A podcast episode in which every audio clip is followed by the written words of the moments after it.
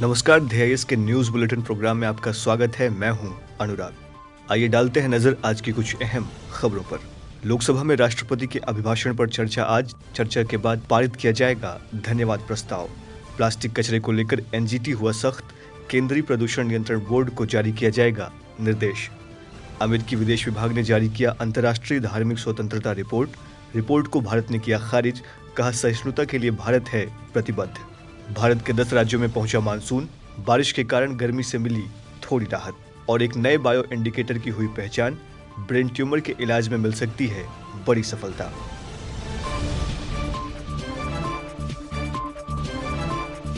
आइए अब खबरों को विस्तार से समझते हैं। लोकसभा में राष्ट्रपति रामनाथ कोविंद के अभिभाषण के धन्यवाद प्रस्ताव पर आज चर्चा किया जाएगा।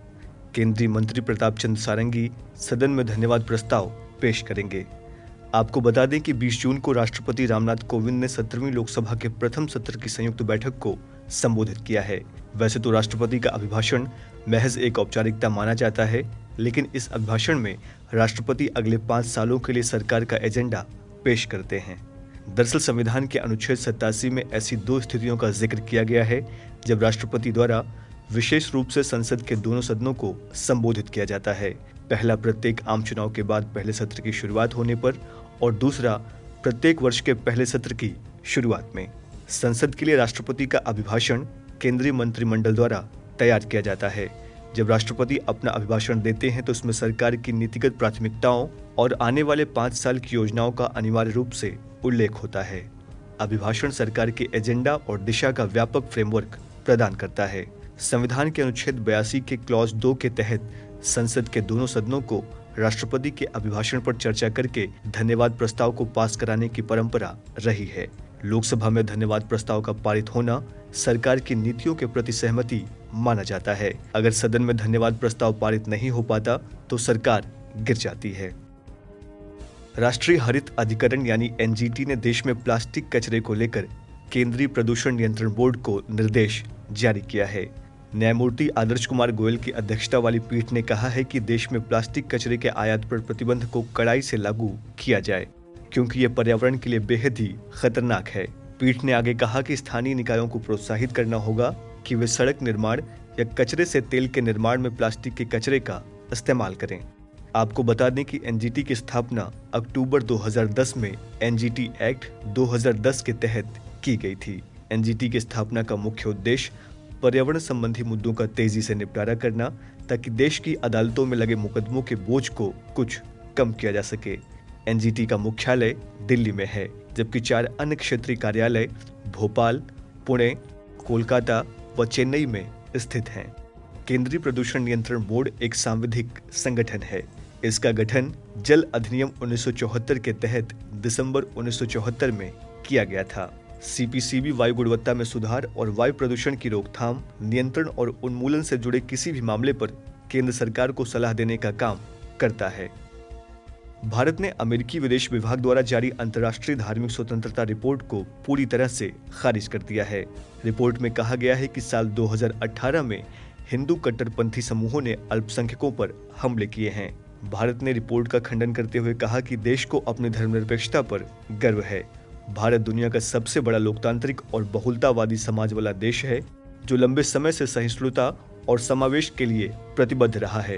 भारत का संविधान सभी नागरिकों को उनके मूलभूत अधिकारों की गारंटी देता है, जिसमें अल्पसंख्यक भी शामिल हैं। गौरतलब है कि भारतीय संविधान के अनुच्छेद पच्चीस से अट्ठाईस के तहत हर नागरिक को धार्मिक स्वतंत्रता का अधिकार है। साथ ही संविधान के प्रस्तावना में भी पंथ निरपेक्षता की बात कही गई है। उत्तर भारत में कई स्थानों पर हुई बारिश के कारण लोगों ने थोड़ी राहत की सांस ली है। आई एम डी के मुताबिक भारत के करीब दस राज्यों में मानसून ने अपनी दस्तक दे दी है। पश्चिमी उत्तर प्रदेश में दक्षिण पूर्व मानसून के प्रभाव से वहां से नमी वाली हवा दिल्ली पहुंचेगी। साथ ही नया पश्चिमी विक्षोभ भी उत्तर भारत पहुंचने वाला है, जिससे मानसूनी बारिश के आसार बढ़ गए हैं। आपको बता दें कि मानसून मूलतः हिंद महासागर व अरब सागर की ओर से भारत के दक्षिण पश्चिम तट पर आने वाली हवाओं को कहते हैं। ये हवाएं भारत, पाकिस्तान, बांग्लादेश आदि में भी भारी वर्षा करती हैं। ये ऐसी मौसमी पवन होती हैं जो दक्षिण एशिया क्षेत्र में जून से सितंबर तक करीब चार महीने तक सक्रिय रहती हैं। गौरतलब है कि मौसम की जानकारी देने वाली निजी संस्था स्काईमेट ने इस साल मानसून पर अल नीनो के प्रभाव की आशंका जताई थी।